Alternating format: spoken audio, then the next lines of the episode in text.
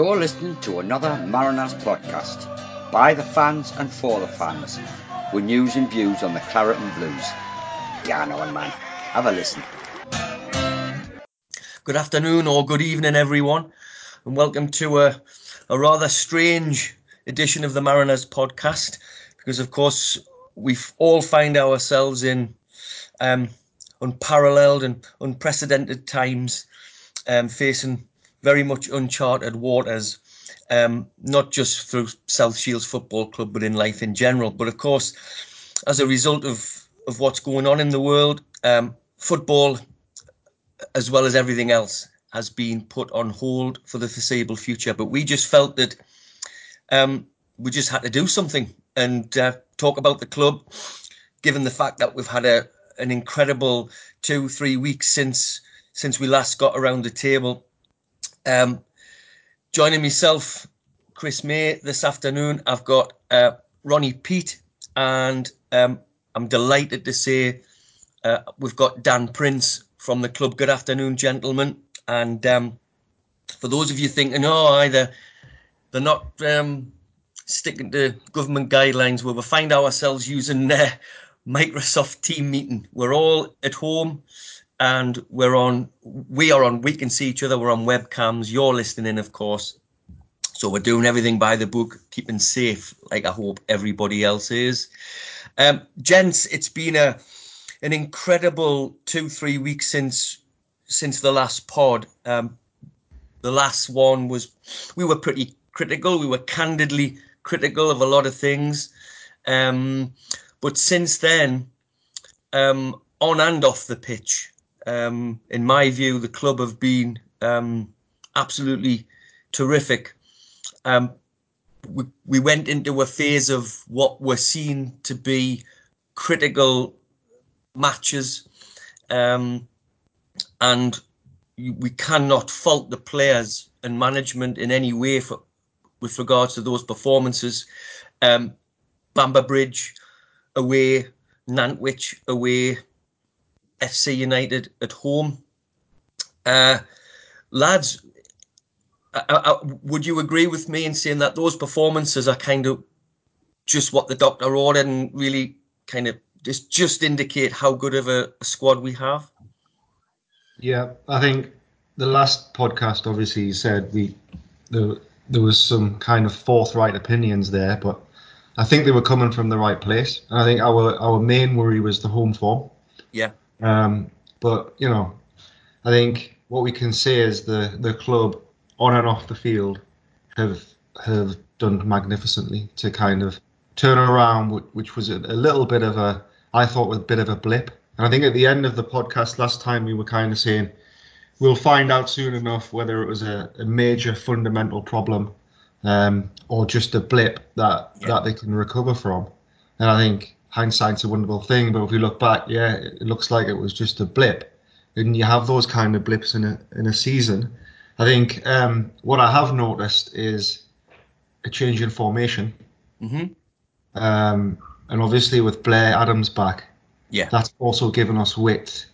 But like the last game, which we'll go into a little bit more detail about later, what struck me the most was the amount of times we were attacking Uh, F C United down the wings, yes, getting crosses in. And I think we said on the last one, we said before, it's like, give Gilchrist, Gilchrist the ammunition uh, from either side wide, and that's what he needs, or through the middle, and he'll do the business. And, you know, he, and it creates space for other players. Yeah. Um, and just the general attitude and the general general energy seemed to have just took off a bit. Um, so, yeah, I think, you know, we, on this podcast, we want to... We want to always say what we think and we believe, backed up with facts and logic. Um, and I think there was a little bit in it, um, but you, you've got to admit that the the, the performances and uh, results off the pitch since then have been second to none. Absolutely brilliant. Yeah. Dan, Dan, you were at um, obviously all of the games. Uh, mm-hmm. I wasn't at Nantwich. I was at Bamber Bridge with you. Um, Obviously, that Bamber Bridge game was a, a real eye-opener because I, I just I, w- I was shocked at how good they were. Um, the energy Bamber Bridge had um, was in, was incredible. I, that second half, I just thought at some point they were going to lose legs, and they didn't, did they? No, they were really good. Um, I think they showed in that game why they were worthy winners against F C United a few weeks earlier as well. We, we knew going into that game how difficult it was going to be, because you never get an easy game against Bamber Bridge um, in any circumstances, really. So I think the, the way that the lads came through the tough test, ignoring the league position that Bamber Bridge were in, because I don't think it's a, it's a real true reflection of what they are as a side. Um, no. I think it was a really good effort from the lads to get through that. Mm. Now, you were the only one of us who was at Nantwich. Um, obviously, we just went off the the commentary from uh, from Gary and Michael. Um, so, obviously, you, you don't get the, the same feeling as you w- would if you were there. But from listening in, it was it was workmanlike. Would you go with that, or was it more than that, Dan? Well, a, a bit more than that, but I would say that they did what they had to do to win that game. Um, we actually matched them up formation-wise, so we knew that they were going to be playing five at the back, so we went five at the back as well, yeah, which kind of nullified the advantages that they would get from that system, because we, I think the management backed our players man for man to be better than Nantwich man for man. Yes. And it worked. Um, obviously, it was only a, a one-goal victory, but there were other chances in that game for us, and, and Nantwich opportunities were quite rare. Um, but I think the, there were challenges within that game as well, because there was obviously three and four substitutions through injuries. Yes. Which just keep hitting us and keep hitting us. Yeah. But we managed to get through it. Um, I think I think that each of the last two or three games we've had to make three and four substitutions. Mm-hmm. And it's, it's a real challenge to, to cope with that, really. Of course it is. Which takes us to the, which was, you know, billed as the, the match of the season. And it just didn't disappoint. The F C United game, which it was a kind of, it really was a six-pointer uh, uh, in many respects. But the build-up to that game, I guess, Dan, was like no other. Um, I'm going to guess that from about seventy-two hours in before the game, there would be the question mark over whether it was going to take place. Uh, just, can you give the listeners just a, a bit of an insight into uh, what you guys had to put up with, I guess, um, leading up to that particular game? Well, understandably, there was constant questions about the game um, on social media about whether it was going to go ahead, but there was very little that we could see until we had any clarification from multiple sources, really. So it was government advice, it was F A advice, and then it was league advice.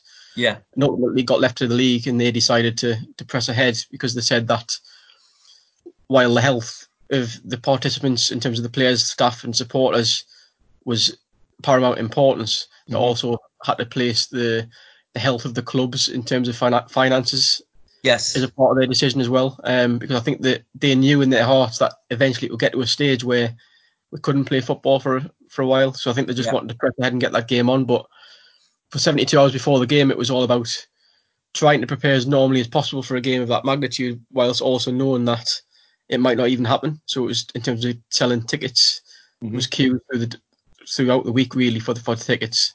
Um, releasing e-tickets that were bought online, that was like, that was very time-taking in the, in the lead-up to the game. And then there was things like producing programmes, um, ordering up food. We weren't sure how much food to order up, because we didn't yeah. know if the game would be on. All these, all these different things, ordering drink. But thankfully, the, the game did go ahead. It was a, a massive success on and off the pitch, really.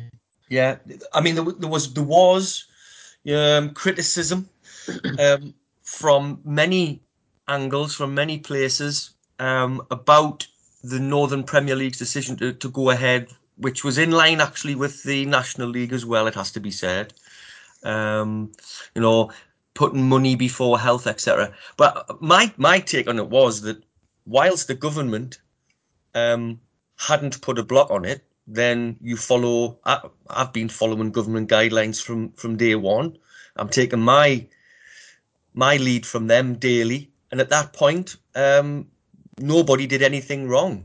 Um, so the guidelines at that point was, you know, you, you've got to assess your own personal circumstances and, and make the decision. Mm. You know, the, when you listen to the, the scientists, they're saying, you know, that they're trying to control this The, uh, the curve of the virus, so I don't think the the, the scientists wanted everyone to be self-isolated at that particular no. time because yeah. they want a steady flow of um, of people contracting it, so the health services can um, can deal with it, and it's not a huge spike. So, but that said, everyone had to really do an. I mean, I've done an assessment on on kind of the risk for me going, and I decided to go in the end, um, yeah. be, because I, you know, it's my personal choice, and I think a lot of people would have done a lot of soul searching. I know a few people who kind of worked in um, with people, vulnerable people, um, who were on the the kind of the virus risk, um, yes. if you like, um, and they made a good decision not to go because that was their that's their circumstances. Um, so it was a very interesting kind of social experiment, if you like, in the how people react when, in essence, what it was was a choice. It wasn't yes. forced. It was your choice, and I think that's okay to have a choice. Um, you know, there, there will be times probably when the government will force things, and they're starting to do that now. Like you say, we can only, us and the club can only follow the guidelines, and and that's what we did. Yeah, currently we have no regrets about putting the putting the game on, uh, predominantly mm-hmm. because. I, I don't, as far as I am aware, no one who was at that game is now a virus carrier. I might be wrong, but I don't think. Um, yeah. Just what a what an incredible day. Um, yeah. That took me back to kind of the Vars yeah. days.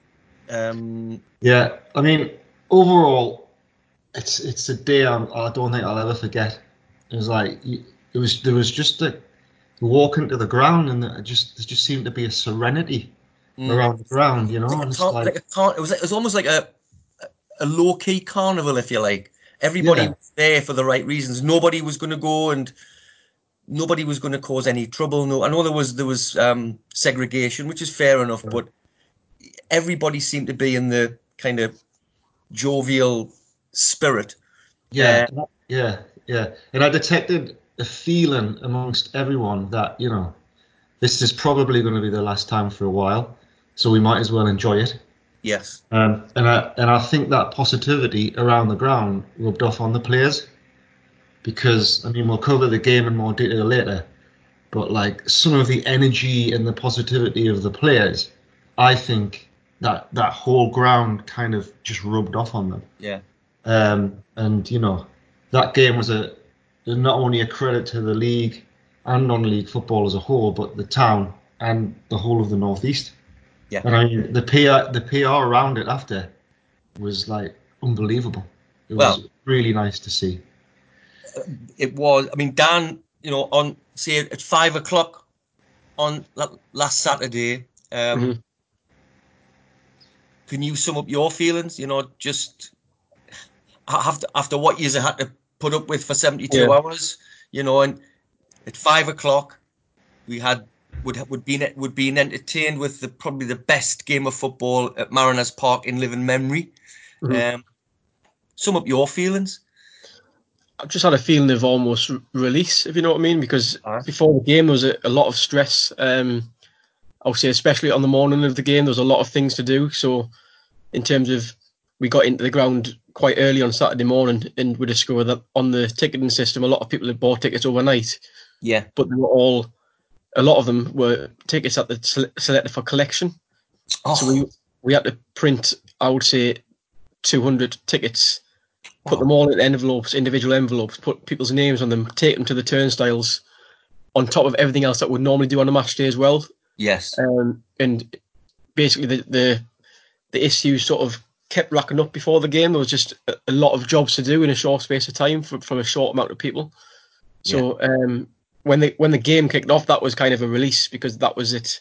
We were yeah. almost through it then, and we could just enjoy the football. And then after the game, a bigger release. It was a bit of a mixture of emotions though, because um, like Ronnie said, it, I think there was a, a feeling of inevitability that was going to be the last game for quite a while. So there was a bit of sadness in it as well. The sadness mm-hmm. that we couldn't or we won't get the chance to build on that momentum Yeah, anytime soon, um, because it would be great to have another game the following week and to see how many of those fans we could have retained, and, and see if it would grow things that way. But we're going to have to wait for that one, I think, now.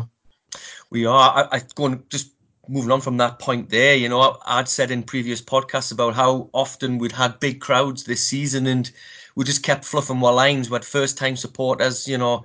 But last Saturday was just everything. You know, you got three thousand two hundred fifty people who, who who would witness probably the game of the season, the game of the last three seasons, I guess.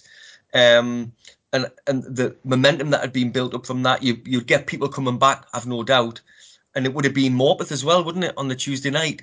Yeah. So who know, who knows what what could have happened? Even on a Tuesday night, you could have seen a crowd of two and a half thousand people. Mm-hmm. Um, but um, after the game, um, Ronnie, you looked as though you enjoyed yourself. I did. So I just I was just going to say that the icing on the cake for the whole thing was, you know, these different fans from the different clubs mingling yeah. together after the game, and it was just like. It was amazing. There was no animosity. It was all friendly banter. Um, you had like people, f- Concert, Swansea, Sheffield United, was talking to them all.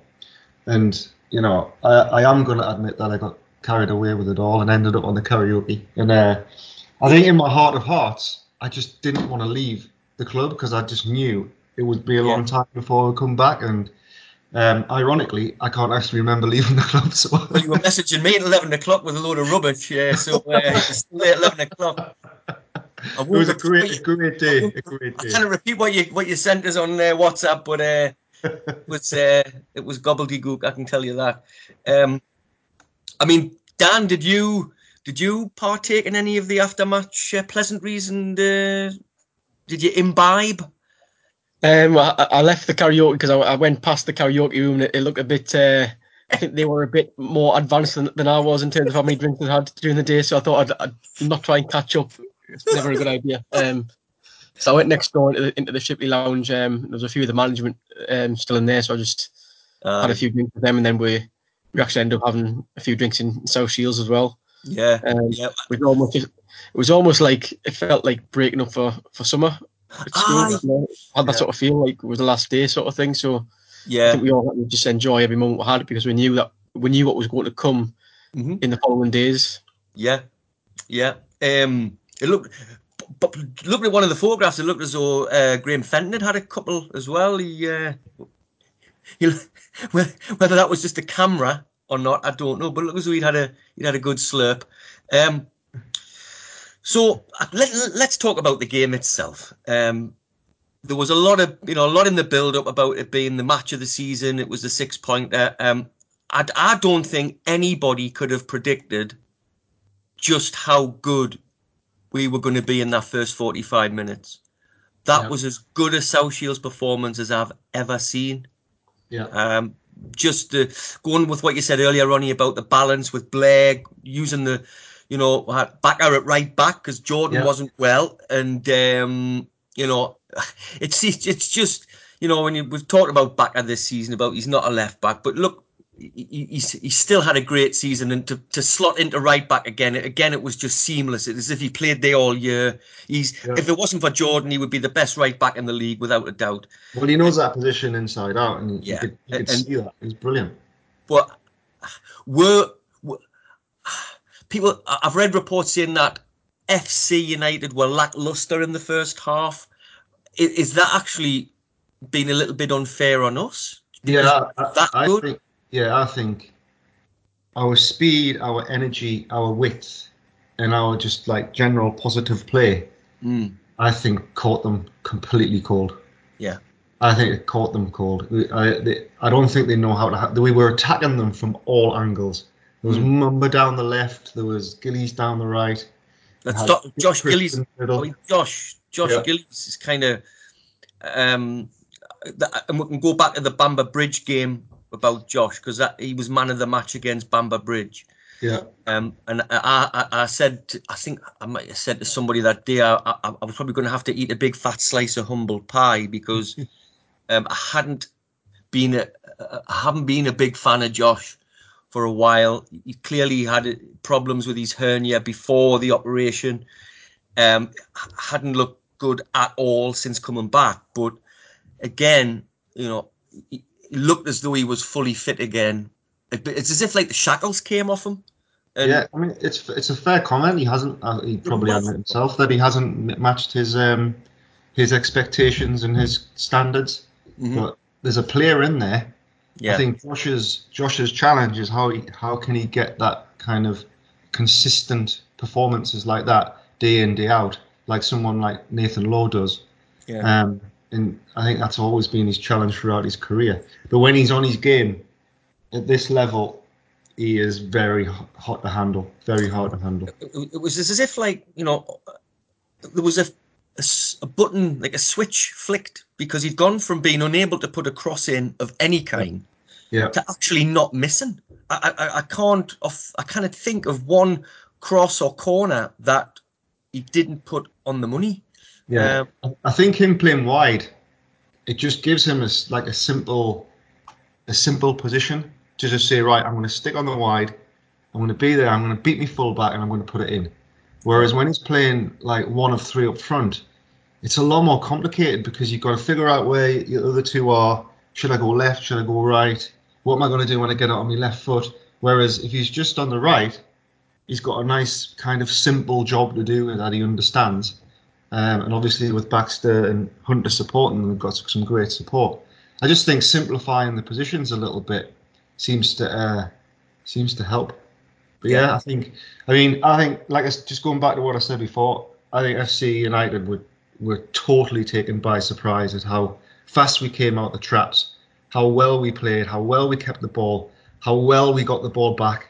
Defensively, we were really good um, in the first half. Um, and obviously, Gilchrist's finishing w- yeah. was brilliant. Brilliant.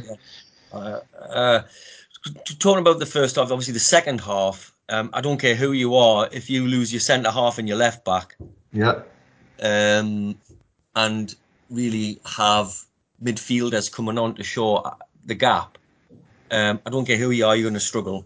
And um, obviously yeah. their centre forward, who's red hot anyway, good player, yeah. Took, I took advantage of the fact that we'd lost that stability at the back. But again, kind of, it, it was just like, you fight fire with fire. So it was as if, like, well, we'll score, so they'll, so they've scored, we'll just go and score again. And yeah, I, I don't think I ever got worried because no, I, I must admit I didn't. Um, there was I, I think, always felt there was yeah. another goal in us, no matter yeah, I, think, what. I think it was all under control, and they they scored there first and made it three one, and then like we go down the pitch and Nathan Rose scores a belter of a goal mm.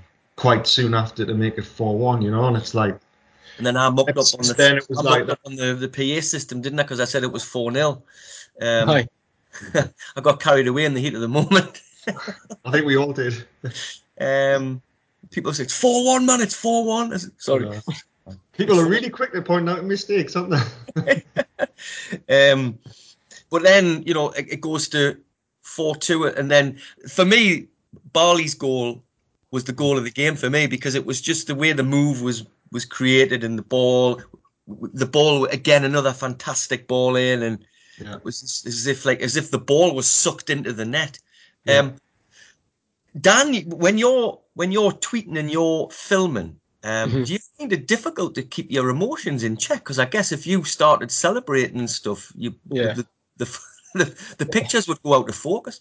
Yeah, I've kind of I kind of learned over the years how to how to suppress it. Really, I kind of just have an unemotional.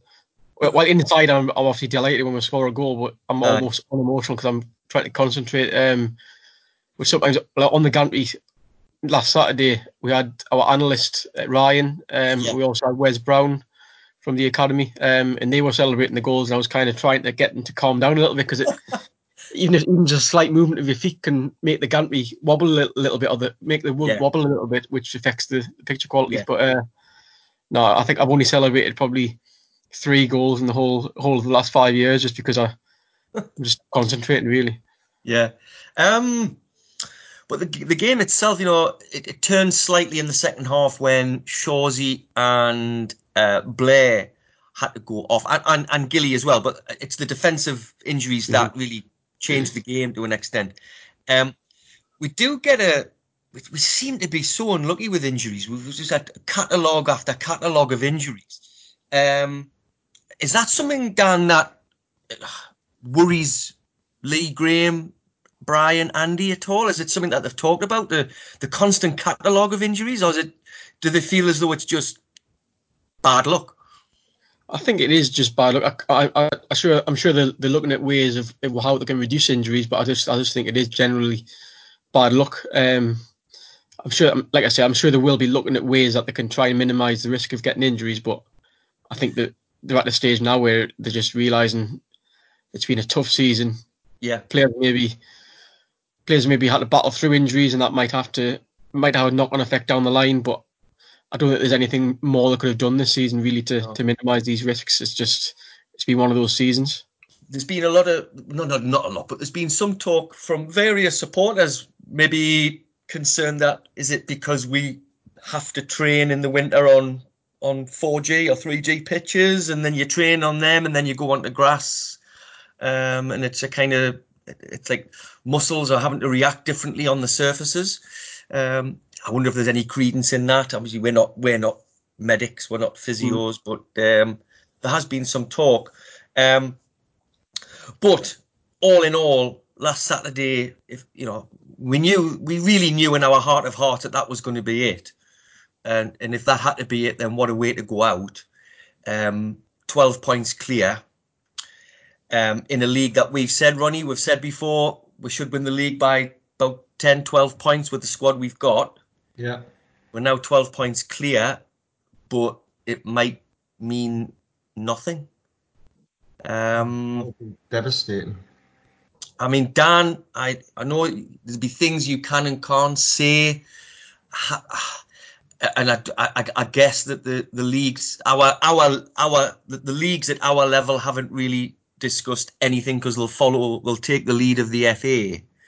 But um. Has there been any kind of talk? There's been lots of talk on social media about null and void in leagues, wait until the, you know, following the professional line and, and, and, and restarting the season whenever we have to, whether that's June, July, whenever. Um, has there been any discussion at all behind the scenes? And I know you can't divulge certain things, but has there been any talk? Yeah, I'm sure people have been talking about it because obviously I think it's just natural that there's a, a concern there that all the hard work of this season could be for nothing, but there's nothing that we can really influence at this stage. And I think probably the important thing to stress is that in the grand scheme of things at this stage, it's, it's not really important because at the minute it's all about trying to get the, the world through this through yes. this crisis, really. really. Um, and when the time comes, I'm sure football will play a massive part in bringing joy back to people's lives again. Um, but in terms of how we're going to pick things up with the leagues, as when they do, I just think there should be a clarity. If if if there's going to be a decision made to continue the season no matter what, then, then they need to come out and say that. Yes. Whether it's October, whether it's next July, whether it's whenever this season will finish, because I think that's the only fair way to, to get through this. And well, it is. I think later. It is. But this is non-league and... Mm-hmm. Um, a lot of players, a lot of players, I know leagues can re- restart whenever, but players' contracts finish normally in May, don't they? Yeah. I mean, it's one of those things where you could just treat it almost like a, an open transfer window. So, yeah. I'm sure before we get back into action, there'll be a pro- probably a month or, or something like that where there'll be a preparation period where players will have to come back to training, and mm-hmm. I don't think they'll throw them straight back into games. So that, that month will be a chance for people to, if they need to bolster the squads, open open the transfer window up so that they can they can have a a squad mm-hmm. capable of, of playing games. Because um, I know at the minute, if you look at teams, I haven't I haven't looked into it in too much detail, but I know teams like Nantwich are laying off players at the moment. Yeah, well, that's you know uh, we asked supporters. Um, if they want any questions answering this afternoon. And th- one of the first responses we had was from Ian Wilburn. And he's asked, you know, the, the laying off of staff on and off the pitch at teams like Nantwich, could that actually implicate uh, any league's decision? Because if last Saturday matches were played and potentially Nantwich, if they played last Saturday, potentially whenever the season restarts, they may potentially none of those players will be at the club, so therefore the teams are different. So would would would that implicate um, on whether a season is null and void. Um, that is a real can of worms, and that, I guess, would open up all sorts of legal things. Yeah. That's, that's one of my concerns. I mean, I think it'll get to a stage where they'll have to make a decision on this season at, at this level, certainly. Um, in my opinion, that you can't just cancel a season when it's this, this late, though. No. It doesn't sit well. Um, and I would, I would say that whether we were first in the league or twelfth in the league, I don't think you can just write off what's happened in the last seven or eight months. No. So if, if it comes to that stage where we can't play these last nine games, then the only fair way that I can see is to go on for points per game ratio. Yeah. Or I know one of the, one of the ideas being floated is that any team in a in an automatic promotion place, based on points per game, will get promoted, but nobody yeah. will get relegated. So all of the leagues will be slightly bigger next year. Yes, and that, that may be another way to get round it. Mm-hmm. I think from what I, what I'm reading, that I think the F A and the, the powers that be, I think at the moment are probably planning, and the, what they want to happen is we finish off this season, because if, if we don't, they're going to get litigation after litigation, et cetera, et cetera. But the one thing on my mind was, you know, the F A and the Premier League aren't short of money, are they? No. no. It's like, why, you know how like the government have, not, not to go into politics, but the government have released some money to help people through this, the virus. Why aren't the, the governors of football not yeah. doing that? To say to, to teams like Nantwich and other teams, look guys, we're going to cover this for you because you're an important part of the football world, which non-league is massively important and becoming more important, I think. Um, so... Let's let's help you out. Let's give you some relief so you can keep your players, so we can finish the season when this blows over. I, why are they not doing what the government are doing? It's well, it, that's, it, that, that's another Ronnie. That's another question altogether. You're talking about the Football Association and the Premier League, yeah. who are completely, completely. If you look at Premier League footballers, for instance, most of them are completely on another planet to the rest of us, and I don't mean that um, nastily or anything. They just live in a different world. It, it, yeah. they, they don't live in our world, so you could say that the the, the hierarchy in those, you know, in the Football Association and, and, and the Premier League live in a different world. And um, yeah, you know, they, their whole mantra is football, and mm-hmm. especially the F A. And this is. This is big trouble for football. This could spell quite a lot of clubs going out of business. And I think the great thing about English football is the amount of clubs that you've got, the kind of diversity of those clubs, whether they're non-league or not. People, like clubs can have a massive drop down and then recover and come up and go into the league and all that kind of stuff. That's what that's the beautiful about the beautiful thing about the game. And I think the F A have got to realise that and do something about it, because I think they can. But I, I do take your point that, that they yeah. don't have a great track record of, of no. kind of doing the right thing. No, I think um, um, one thing that came up last week was that the, the Premier League have released some of the solidarity payments for the league, clubs in League One and League Two early. Okay. I think they've got, I think they've got sixty-five million uh, between them at right. the moment, even through this period. So, so it's trickled down to League One and League Two. Mm-hmm. I know the National League are now lobbying for something similar from the F A. I think they won seventeen million for their clubs mm-hmm. for National North, National South and the, the National League.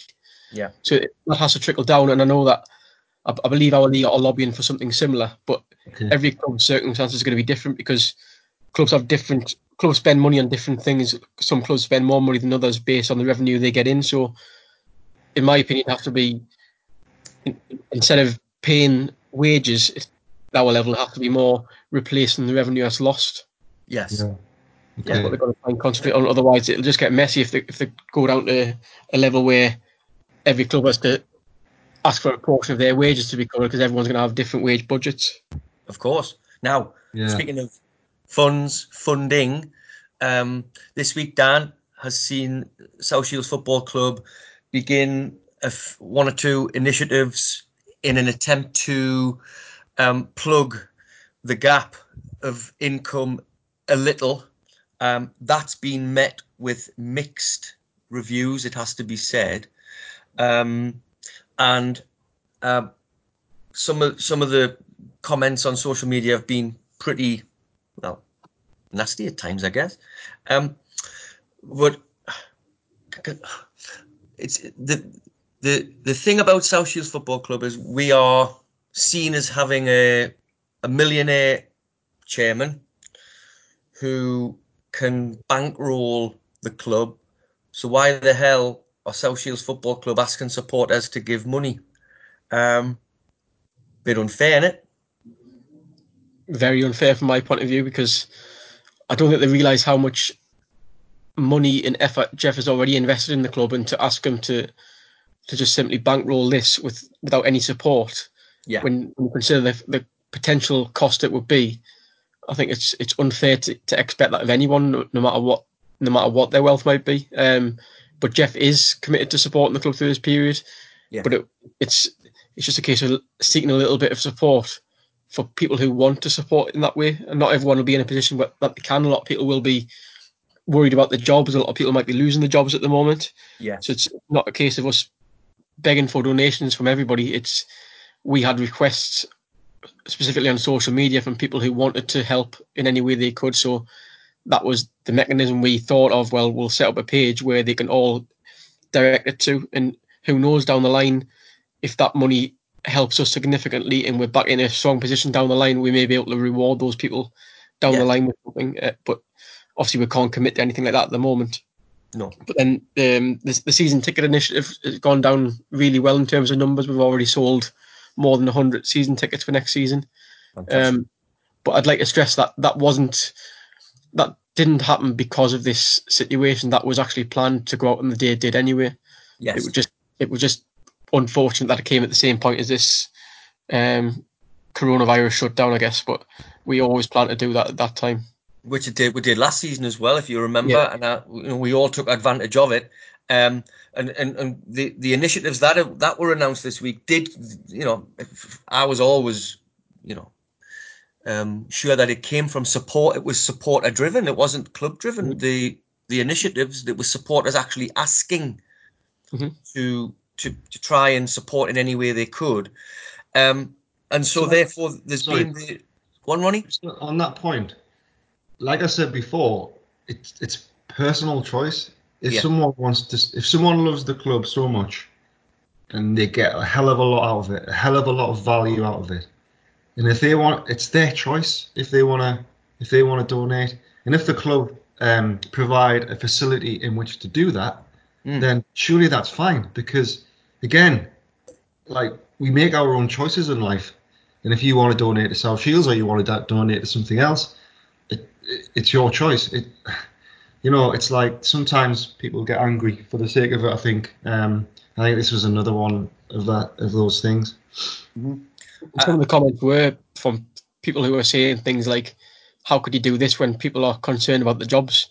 But what they don't realise is that there's a, a lot of people within South Shields Football Club at the moment who will have concerns for their jobs. So this is yeah. it's the only way that we as a club can try and influence it. If If supporters want to, do, to donate, we give them a facility to do it. Yes, but we're not gonna, we're never going to pressurise people into doing it because we know what what challenges people are facing at the moment. But of course, yep. you, you talk about the club having employees. Um, mm-hmm. Half the playing staff, or more than half the playing staff, are full time. Um, the there's full time admin team, admin staff. There's mm-hmm. the coaching staff. Um, those wages have to be paid somehow, so uh, I personally have no problem with any kind of fundraising. I mean, if I if I think back to earlier in the week, F C United probably beat us to it, didn't they? F C United yeah. were already um, announcing initiatives, and um, and Darren Tinmouth asked um, a question um, for uh, well, for us to to answer uh, by bringing forward the early bird season ticket offers and fundraising drives. Without sounding arrogant, do you think Shields could be providing a template for other non-league clubs to follow? Potentially. I mean, I have seen um, various other clubs going down the same sort of road. Um, I think um, even clubs in the Football League have started to do the, the, the early season tickets to help with cash flow at the moment, because cash flow yep. is, is the issue for all clubs at all levels at the moment until this financial support package comes from the government or the F A or wherever, if it comes, there's an immediate problem with cash flow for clubs at all levels. Yeah. So I think you will see you will see this happening more. Um, I know Hyde United are selling virtual match tickets, virtual pies, pies. Yeah, which is which is great. You know? It's been a virtual pie. Yeah. I don't see the same criticism for Hyde United. No, we had, no it's, that's it's, look because it, we had this it's because it's Shields. It's because it's Shields. There was more yeah. stuff on uh, the N P L group thing last night. Um, it's because it's it's Shields. It's Shields. It's Shields. Um, it's one of those things we're just going to have to put up with it, I guess. Still have a question, Dan. So, in terms of the players, mm-hmm. what, are they kind of self-isolated as well? In there, because I mean, a lot of them are living together, right? Or have they gone back home? Or can you? To the best of my knowledge, on that? Yeah, to the best of my knowledge, the lads who are not based in South Shields full time, in terms of like who actually live here, they've gone mm. back to the northwest and, and various other places for now. Um, but I think they're going to be given individual training programs to keep them um, topped up, so that when they come back, they're not going to take a, a massive amount of time to get back up, up to speed again. They, we've got we've got a good bunch of lads in terms of. They keep themselves fit away from the club as well, so I don't think there's much concern about that. Um, yeah. But we're just going to wait for it to happen, really, that we can come back. I, I, I guess I guess we don't know what's going to happen, but it could become more and more difficult to actually get out and get fit. So you're going to be talking about, like, you could be talking about indoor fitness sessions and all that kind of stuff, but uh, in your house, yeah. we'll see yeah, what I mean, happens. I, Andy Morris, I think, is looking at that now. Um, he's shared some, some things on Twitter over the last few days. I think Wimbledon's um, club doctor put something on, or the, or the fitness guy put something on the other day yeah. about exercises that can be done at home to keep you yeah. in tip-top shape. So yeah. I think we'll just be looking at ways to do that, really. Yeah. Um, the um, one, one, one aside from that is the fact that the longer this goes on, um, potentially the more of the following season Luke Daly could be back for. I mean, clearly Luke was never ever going to be fit for the start of what should have been the twenty twenty-one season in August. No, you know, he was never going to be back for that, but um, he might be now uh, if, if the following season doesn't start until whenever. Um, yeah. So every bit of football we're missing now was potentially football he could play. So that would be a, a massive boost. It was good to see Luke at um, at Bamber Bridge as well, looking in, in good spirits. Um, and of course, he was never going to be fit for August because he was still on crutches a fortnight ago. So, um, um, so another question, some more questions. Um, Dave Orr has asked a little bit about um, Dom McHale. Um, only stayed for a couple of weeks um, and then left.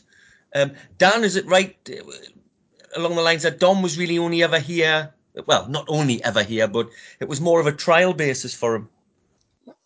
Pretty much, I think that, that's my understanding of it. Very similar to the, the Jordan and Nia situation early in the season, where um, they were presented with a player um, who was looking for a club, and they invited him to train, and mm.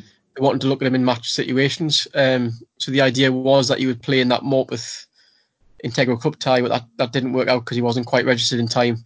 Yeah. Um, but then because of the, the injury situation at the time, because he was registered, he was eligible for the game against Grantham on the Saturday. Yeah. And he ended up playing a, a key role in us winning that game. Um, and that, that not going to affect from that was the, the game a chance to start games, but ultimately um, they were then presented with the opportunity to, to get Barley, Mumba on loan, and I think that was an opportunity they just couldn't turn down, so that they had to review the, the Dom situation, plus mm-hmm. the fact Dom had a, a good opportunity at a good club like Ashton United to yeah. to go and play closer to home. So I think it just it probably suited everyone at that time. Mm. He, he looked like a decent player. He looked good on the ball. He did. I think he was carrying a bit of timber, wasn't he? Yeah. Like he was carrying a bit of timber to me. Um, but good play, decent left foot. Hey, yeah. Yeah. He scored a he scored a crucial crucial goal for us. No doubt about that one. Um, Dave O asked that question. He also asked about monitoring of players' health and temperature checks. I, we've obviously t- talked about the players' fitness, but the health and temperature checks, I guess, is only if they're feeling symptomatic. Um, and if they've gone home, uh, if they've gone home, Dave, which Dan's already indicated, then um, I'm pretty sure that they'll be under the auspices of their local G P, the local medics, et cetera, if they were feeling symptomatic. It wouldn't be a club thing, monitoring temperatures. Uh, Dave also asks the third question, what's the feasibility of Shields playing behind closed door games with other local clubs to maintain skills and fitness? Um, I think given what the government um, put put across uh, last night, then the, the actual opportunities to play games behind closed doors are going to be very, very limited. Would players actually want to play? Yeah, you've got, I mean, if you play a game behind closed doors, if you add in the coaching staff, the subs, the squads, the support people, you're looking at at least fifty, sixty people, which yeah. is probably classed as a as a gathering um, in these That's circumstances. It. So, you know, clubs wouldn't want to do that because they're breaching the advice of the government, I suppose. Yeah. Although it was interesting to see that the Australian Rules Football League kicked off. Oh, yeah, I've seen that. Yeah. Um, and they were playing behind closed doors. So um, it could oh. be done, I guess. It, I, for me, Have you for seen me, that picture of them on Bondi Beach? Bondi Beach is absolutely packed. No? So I don't think the Australians have quite grasped what's going on. Mm. I don't think I don't think the locals in Newcastle grasped looking at the big market the other night either. So, um, but I guess the, the the to answer Dave's question, that would depend, I'm assuming, purely on the players and management. Would they actually want to do it? And if they felt as though that playing games behind closed doors would breach, you know, government-driven guidelines, then the answer to that, Dave, would I I would think would be no. Um, who knows? Things change. Things are changing daily, and so we would have to uh, follow that. But talking about players, fitness, availability, contracts, um, Barley Mumba and Jordan Hunter are on loan to us from Sunderland. Dan, um, the, the, are they loans till the end of the season, or are they loans till May? I think w- with any agreement like that, the the contract has a start and end date, so it's, it's not about season. It doesn't, doesn't happen on a seasonal basis. There's always a an end point. But the I'm expecting, I would I would hope anyway, that if the season goes on beyond that time, the F A will have something up the sleeve whereby contracts get automatically sort of extended. Yeah, just to, till the end of the season, whenever that is. Just because that's I think that's the only fair way they can do it. Yes, they might yeah. have, they might have an end date on those contracts, but in reality, they were here till the end of the season, so I would imagine they would have to grant automatic extensions. Mm-hmm. Yeah. Mm-hmm. I mean, by the way, that Barley Mumba is some player. Equality. Oh, his centre of gravity and how quickly he can turn on the ball. Uh, how can he not get in the Sunderland first team squad? I, I, I, well, you know, it's diff- it's different levels. It's hard to it's hard to judge. He's well, only levels on, the levels. The difference in levels aren't as big as you'd imagine, really. Do you think League One is an extension of League Two, really? Not a massive gap in quality. You're going to get to the National League. Yes, there's, there is a golfing class, but it's not as big as it used to be. Yeah. You think of how many ex-pros are playing Northern Premier League football. There's a lot of quality players. Um, and to be fair to the kid as well, he can take a he can take a dig, can't he? Because um, the Nantwich lads got stuck into him, didn't they? Oh, aye, aye, aye. Um, yeah. That's the hardest thing about coming into this league. You'll get tested physically. I mean, Aaron Thompson's learnt that. Hunter's learnt that. Um, we've had players in the past who have come down and played a decent, decent standard in, in the youth team, people like Dan Wright and people like that, who just couldn't cope with the physical side of this level. So you've got to kind of, I suppose, you've got to, you've got to earn your right to play in this league. And the first thing you have to do is Uh, match your opposition physically, and then you can start playing. And he, he doesn't seem to have a problem with that at all. No, he, he, he revelled in it. Um, yeah. Moving on on a different angle slightly, but again linked to the the, the change in the calendar, as it were, um, because the, the season is now, who knows when it's going to restart, if it is at all. Dan, the share issue. Um, mm-hmm. I've read in the last couple of days that the club's share issue Uh, may well be kind of brought f- kind of a bit further into the public domain in April. Is that right? Well, that, that was the plan all along. Has been, well, for the last couple of months, the plan has been to start it on April the sixth. That's when we'll put the shares live. And then, then yeah. there's a period of forty days where the campaign will be live to people, mm-hmm. for people to buy shares.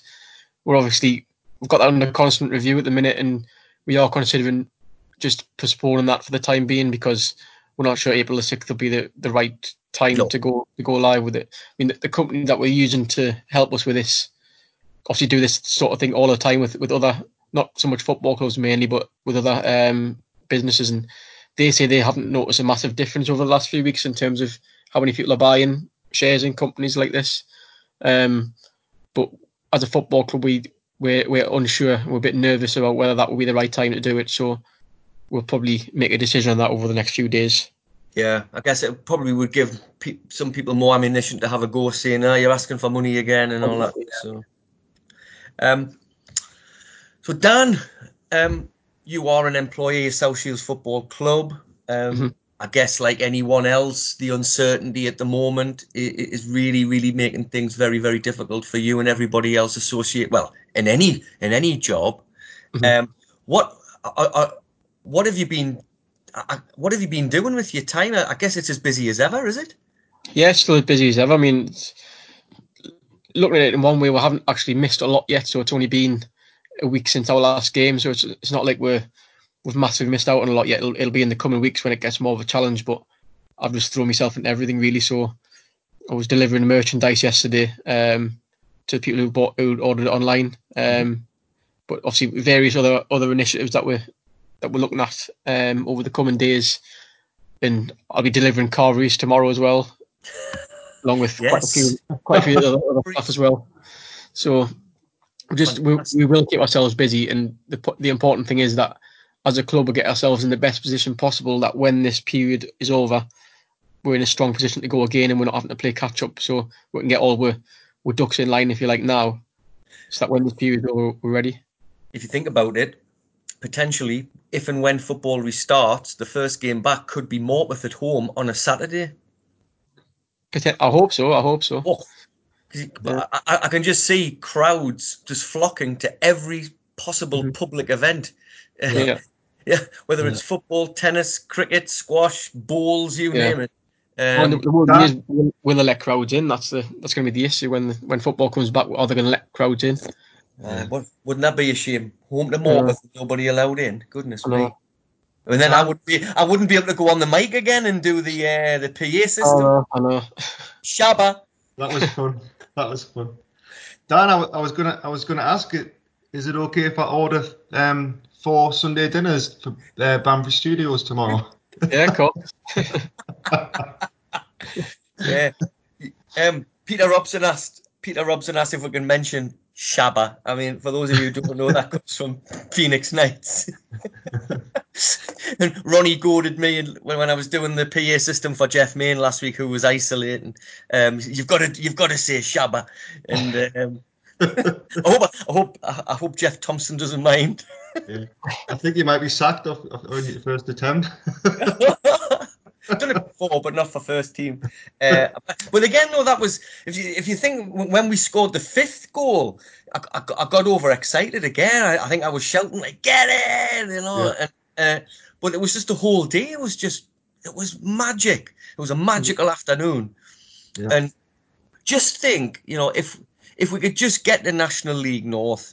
And we could just get to playing, you know, big games, local derbies, you know, home to Spennymoor, home to, to Gateshead or whatever. Just think of the atmospheres that could be built at Mariners. It could be, it could, it would be yeah. absolutely magical. Um, so if you think of all the the rememberable games that that we've had, um, all of them have come from an atmosphere where we've had a considerable amount of away fans in Mariners Park. Yes. You, you think about York, Hartlepool, um, the Vars games, um, other games as well. Morpeth, Morpeth would have been that. Um, that's that's the difference. It's the, it's yeah. the amount of away fans, the size of the teams like Spennymoor, York, et cetera, et cetera. It will it will be uh, like it was on Saturday, but more often, and yeah. that'll bring people in left, right, and centre, and it'll be fantastic. Dan, when you when you see crowds like that coming to Mariners, do, do, do you get a, a feeling of kind of, um, I'm not, how should I put it, you know, just real pride, a feeling of real pride?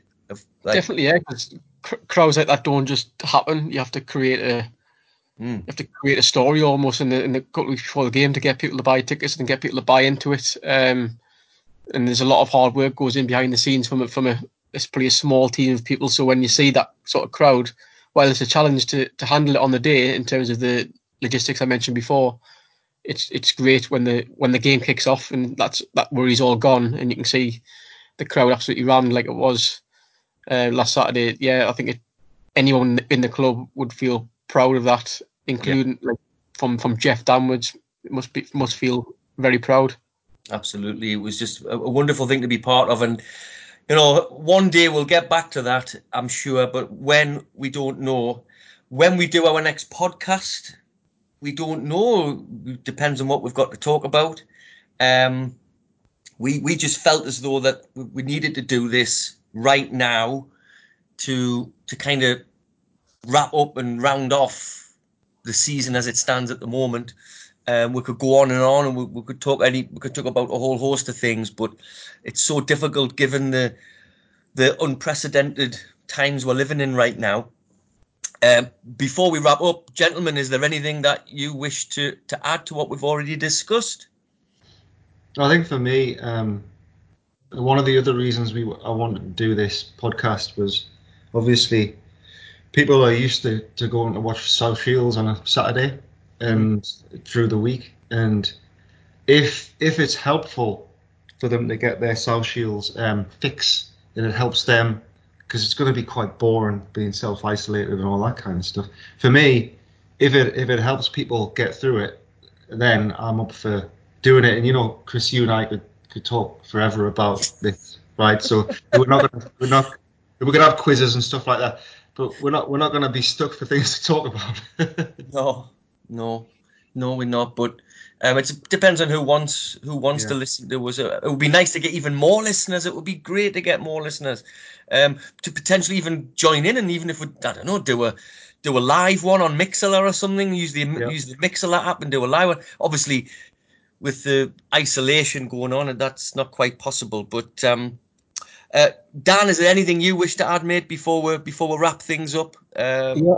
I mean, um, in this, you mentioned what we're going to be doing over the next few weeks, but we also want to help in the community as much as we can, where yeah. we can. So yesterday we were, we went to a cash and carry with a food bank, um, and we brought some food and goods back to the Key, Key to Life food bank, which oh, is based at Golden Lane Library. So there was um, myself, Colin Doherty, who is the, the the business development manager at the club, and yes, um, John Shaw came along as well, and, and Jeff did briefly as well. So I'm going to be releasing um, sort of the, the details from that over the over the coming probably hours to today. Um, yeah. But that's something we're looking to repeat down the line, and we've all offered our time to help out in the in the food bank as and when requires over the coming weeks. But if there's any other community groups who who require support, then get in touch with the club, and if, if we can at all help, then we will. Fantastic. Um, yeah, great stuff, Dan. Great stuff to everybody involved with those initiatives. Um, so um, we hope you've enjoyed um, this rather unusual podcast. Um, in again, just such such unusual times that we're living in. We hope you've had a little bit of your South Shields fix. If you want more, just tell us. We'd be delighted to to come up with something for you. Um, but on behalf of myself, uh, that's Chris May, Ronnie Pete and Dan Prince, um, we wish you well. Stay safe, everybody. Look after each other. Don't stockpile toilet roll. Um, I'm still on the lookout for some hand wash if anybody's got any. I've been looking for five days. I'm running out. Hurry up. And I'm worried that I'm going to have dirty hands. Um, I've, I saw people fighting over toilet roll the other day, by the way, in, in, in a supermarket, which was bizarre. Um, but no, on, on a serious level, thanks very much for joining us, Dan. We really appreciate you giving this club, club angle. Um, Ronnie, thanks very much indeed um, from taking time out of your busy European schedule, and um, and just on behalf of everybody involved with the podcast team, the commentators, Gary and, and Michael, who've been doing a great job in recent weeks. Um, look after each other. Um, enjoy yourselves how you can. And fingers crossed, we'll see you all at Mariners Park in the not too distant future. Thanks for listening. Bye bye for now. Thanks for listening to this Mariners podcast. There'll be another one along soon.